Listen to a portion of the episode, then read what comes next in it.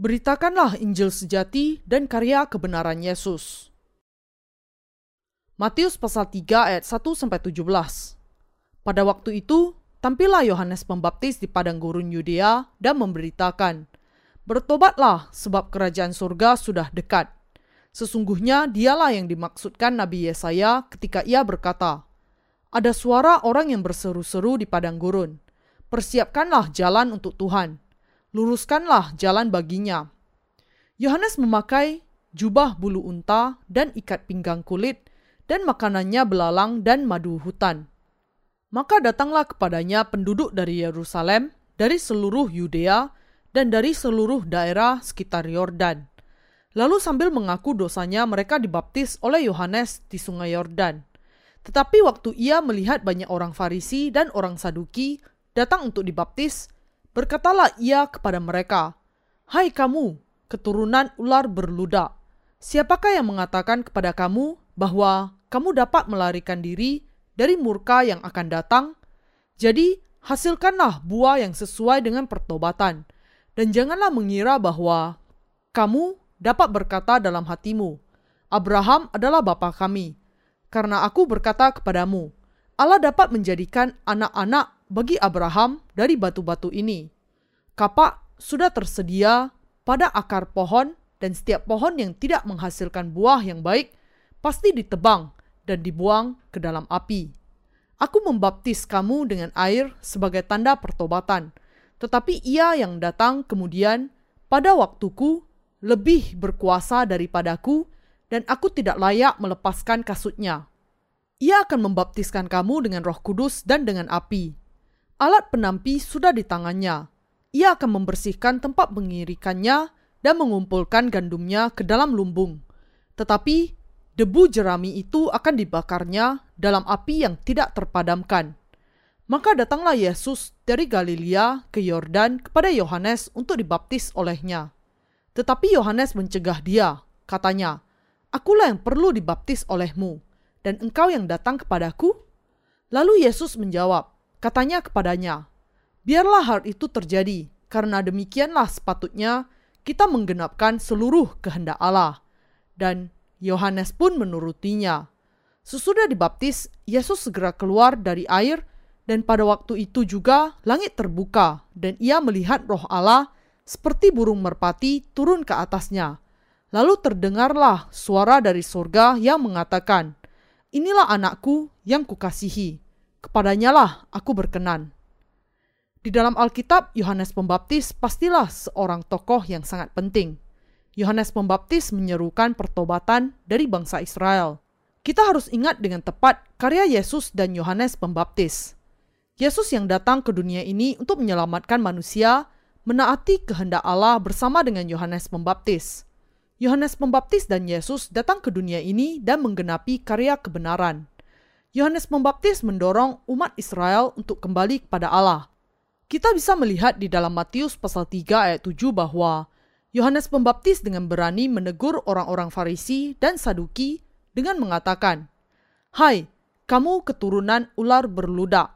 Siapakah yang mengatakan kepada kamu bahwa kamu dapat melarikan diri dari murka yang akan datang?" Ketika dia melihat mereka datang kepadanya saat dia sedang membaptis, Yohanes Pembaptis ini menegur bangsa Israel dengan tegas sebagai seorang nabi. Bertobatlah, hai kamu keturunan ular berludak. Yohanes Pembaptis adalah seorang nabi yang melakukan perbuatan kebenaran di dalam pandangan Allah dan adalah nabi yang terakhir dari era Perjanjian Lama. Beberapa orang bertanya bagaimana mungkin Yohanes Pembaptis, seorang nabi dari Allah, bisa mengucapkan kata-kata yang begitu mengerikan seperti keturunan ular berludak. Akan tetapi Alkitab sudah menuliskannya dan menjelaskan bahwa hal itu adalah perbuatan kebenaran di hadapan Allah. Semua nabi haruslah merupakan orang-orang yang bisa menyerukan tentang karya kebenaran Allah. Dan kemudian datanglah dia yang menggenapi seluruh karya kebenaran di samping Yohanes Pembaptis. Dia adalah Yesus. Di dalam Alkitab, orang-orang Saduki adalah para politikus. Mereka adalah politikus dunia. Mereka memberikan lebih banyak penekanan kepada politik dunia ini dibandingkan dengan melayani Allah. Namun orang-orang Farisi adalah para pemimpin agama yang konservatif. Pada saat mereka mengatakan bahwa mereka percaya kepada firman Allah sebagaimana adanya, mereka menyangkal Yesus. Allah sangat kecewa ketika dia melihat orang-orang yang demikian. Dalam pandangan Allah, mereka adalah orang-orang jahat atau bukan? Orang-orang Farisi dan Saduki adalah orang-orang yang jahat dalam pandangan Allah. Orang-orang Farisi tidak percaya kepada Yesus sebagai Mesias. Itulah sebabnya sangat benar ketika Yohanes Pembaptis menyebut mereka sebagai keturunan ular berludak. Yohanes Pembaptis tidak berkompromi dengan orang-orang yang mengaku beragama pada waktu itu.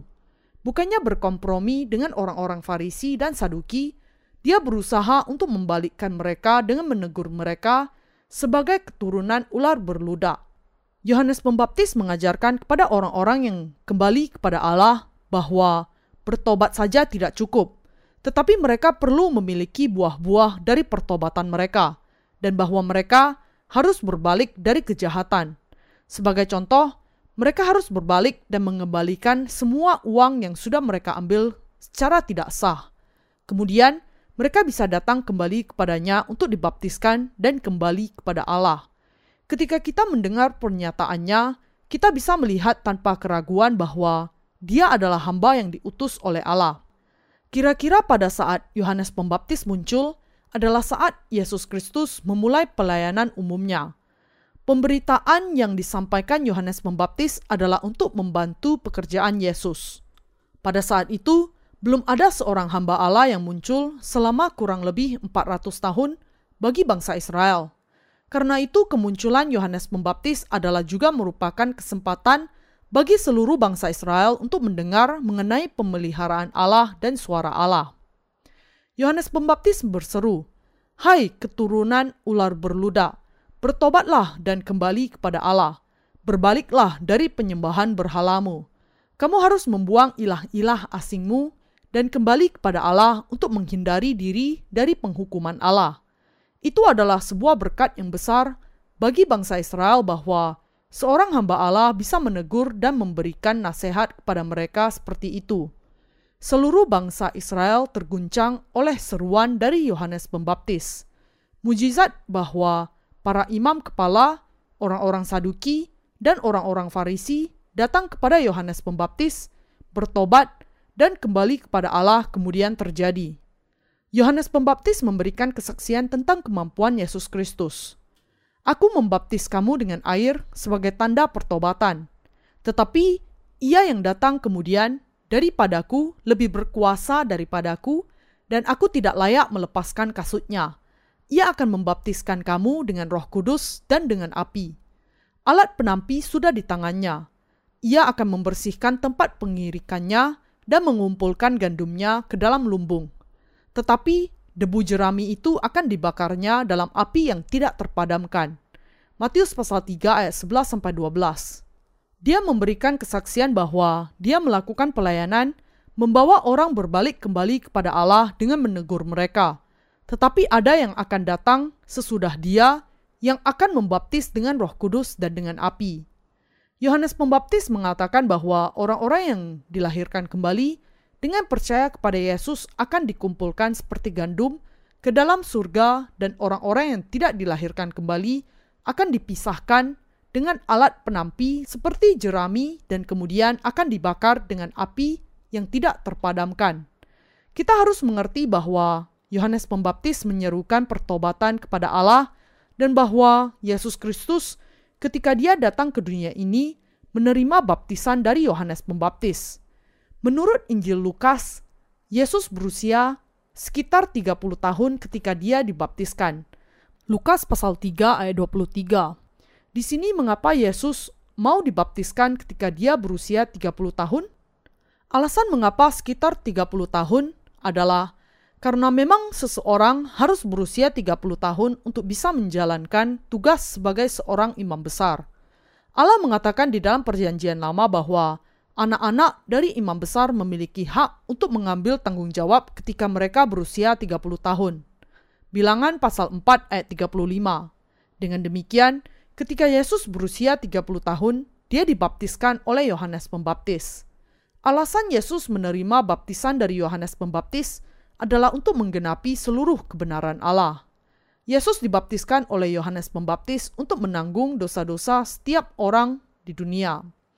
Namun banyak orang menjadi bingung dan tidak memahami mengapa Yesus dibaptiskan oleh Yohanes Pembaptis. Baptisan Yesus oleh Yohanes Pembaptis adalah rahasia yang dinyatakan di dalam Alkitab. Banyak orang tidak memahami rahasia dari baptisan dan salah memahami mengapa Yesus dibaptiskan. Mereka berpikir bahwa hal itu adalah untuk memberikan teladan atau menunjukkan kerendahan hati. Kita harus mengerti bahwa Yesus datang ke dunia ini dan dibaptiskan untuk menyelamatkan semua orang di dunia dari dosa-dosanya. Yesus bisa menggenapi seluruh karya kebenaran untuk menanggung dosa-dosa dunia dengan dibaptiskan oleh Yohanes Pembaptis ketika dia datang ke dunia ini. Karya kebenaran adalah bahwa Yesus datang untuk menanggung seluruh dosa dunia sekali untuk selamanya dengan dibaptiskan oleh Yohanes Pembaptis. Baptisan Yesus adalah untuk menggenapi seluruh kebenaran Allah dan adalah kehendak Allah yang berkenan kepadanya. Tuhan kita datang ke dunia ini untuk menyelamatkan kita dari segala dosa kita.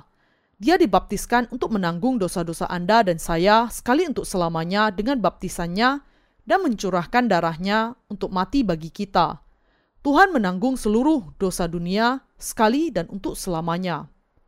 Dalam Matius pasal 3 ayat 15, seluruh kehendak berarti bahwa Yesus menanggung segala dosa dunia dengan dibaptiskan oleh Yohanes dan mencurahkan darahnya sampai mati di atas kayu salib. Pada saat itu, Yesus menanggung segala dosa dunia, segala dosa kita. Betapa beruntungnya kita dan betapa bersyukurnya kita, bukan? Saudara Kristen terkasih, apakah kita melakukan dosa di dunia ini atau tidak? Kita melakukan dosa, Apakah kita hanya melakukan sedikit dosa di sini dan di sana, atau kita melakukan dosa yang besar? Anda melakukan banyak dosa di dunia ini, dan dosa-dosa Anda dimasukkan ke dalam seluruh dosa dunia. Yesus menanggung segala dosa dunia sekali untuk selamanya dengan dibaptiskan oleh Yohanes Pembaptis dan mencurahkan darah sampai mati di atas kayu salib sekali untuk selamanya dan melenyapkan dosa-dosa dan penghakiman. Bagaimana mungkin Anda dan saya bisa menjadi tidak berdosa jika Yesus tidak menanggung segala dosa Anda dan saya sekali untuk selamanya? Kebenaran ini adalah kebenaran yang sudah digenapi oleh Tuhan kita dengan dibaptiskan dan mencurahkan darahnya ketika dia datang ke dunia ini. Yesus adalah juru selamat yang datang ke dunia ini sebagai anak Allah yang membereskan dosa-dosa dunia dan penghukuman atas dosa-dosa bagi kita. Apa yang perlu kita ingat Ketika kita menyambut Natal tahun ini, kita harus ingat bahwa Yohanes Pembaptis dan Yesus menggenapi kebenaran Allah yang tidak mungkin bisa dilakukan oleh orang lain. Ketika kita menyambut Natal, kita perlu memikirkan bagaimana saya bisa ikut serta dalam pekerjaan kebenaran saat kita menyambut Natal, saat kita memperingati kelahiran Tuhan yang sudah menggenapi kebenaran, dan bukannya bertanya, bagaimana saya bisa bersenang-senang Bagaimana saya membuat kenangan yang indah? Kita tentu dapat mengingat karya Yohanes Pembaptis dan Yesus. Kita juga harus menjadi orang-orang yang berpikir tentang Yesus dan Yohanes Pembaptis yang menggenapi semua kebenaran di dalam masa Natal ini. Hidup kita harus diserahkan sepenuhnya untuk memberitakan kebenaran Allah ini. Setelah kita menerima pengampunan dosa dengan percaya kepada Injil, air, dan Roh, kita harus senantiasa menjalani kehidupan yang memberitakan Injil ini. Apa yang akan terjadi dengan kita kalau kita tidak mempersembahkan diri kita kepada pelayanan kebenaran ini yang memberitakan Injil air dan roh? Bagaimana kita bisa mengharapkan Allah untuk memberikan kepada kita berkat-berkatnya kalau kita tidak berantisipasi dalam pelayanan kebenaran ini? Kita harus mengambil bagian karena kita tahu bahwa Yesus sudah menyelamatkan kita dengan menanggung segala dosa manusia. Tidakkah menjadi sesuatu yang sangat penting untuk memberitakan Injil air dan roh ke seluruh dunia? Bisakah kita melakukan karya kebenaran dengan kekuatan daging? Bisakah kita menghindar dari melakukan dosa dengan berusaha untuk tidak melakukannya? Bagaimana mungkin kita yang penuh kelemahan hidup dalam kebenaran setelah menerima pengampunan dosa?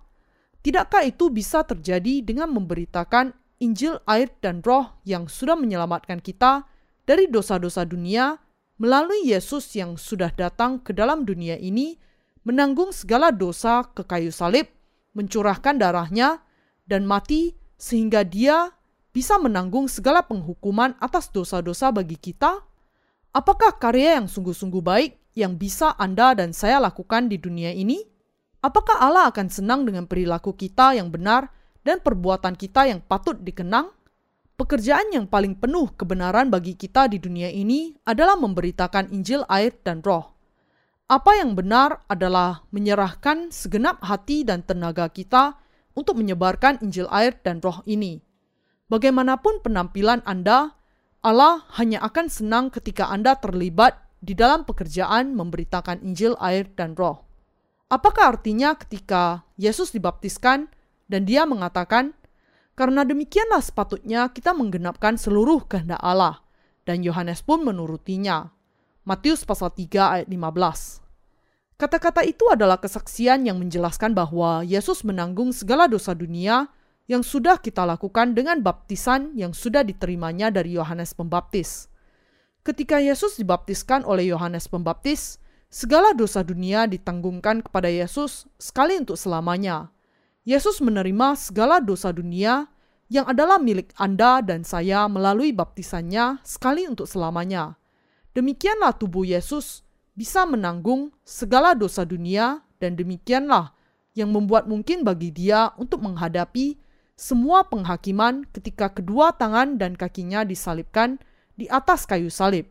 Namun, ini tidak berarti bahwa dosa itu masuk ke dalam jiwanya. Anda harus menerima keselamatan Anda dengan percaya bahwa Yesus datang ke dunia ini dan menggenapi seluruh kebenaran Allah. Dan Yohanes Pembaptis juga berantisipasi di dalam pelayanan besar ini dengan menanggungkan segala dosa itu kepada Yesus melalui penumpangan tangan. Yohanes Pembaptis melakukan dua hal sebagai hamba Allah, wakil terbesar di antara mereka yang dilahirkan oleh perempuan. Yang pertama adalah menunjukkan kejahatan semua manusia.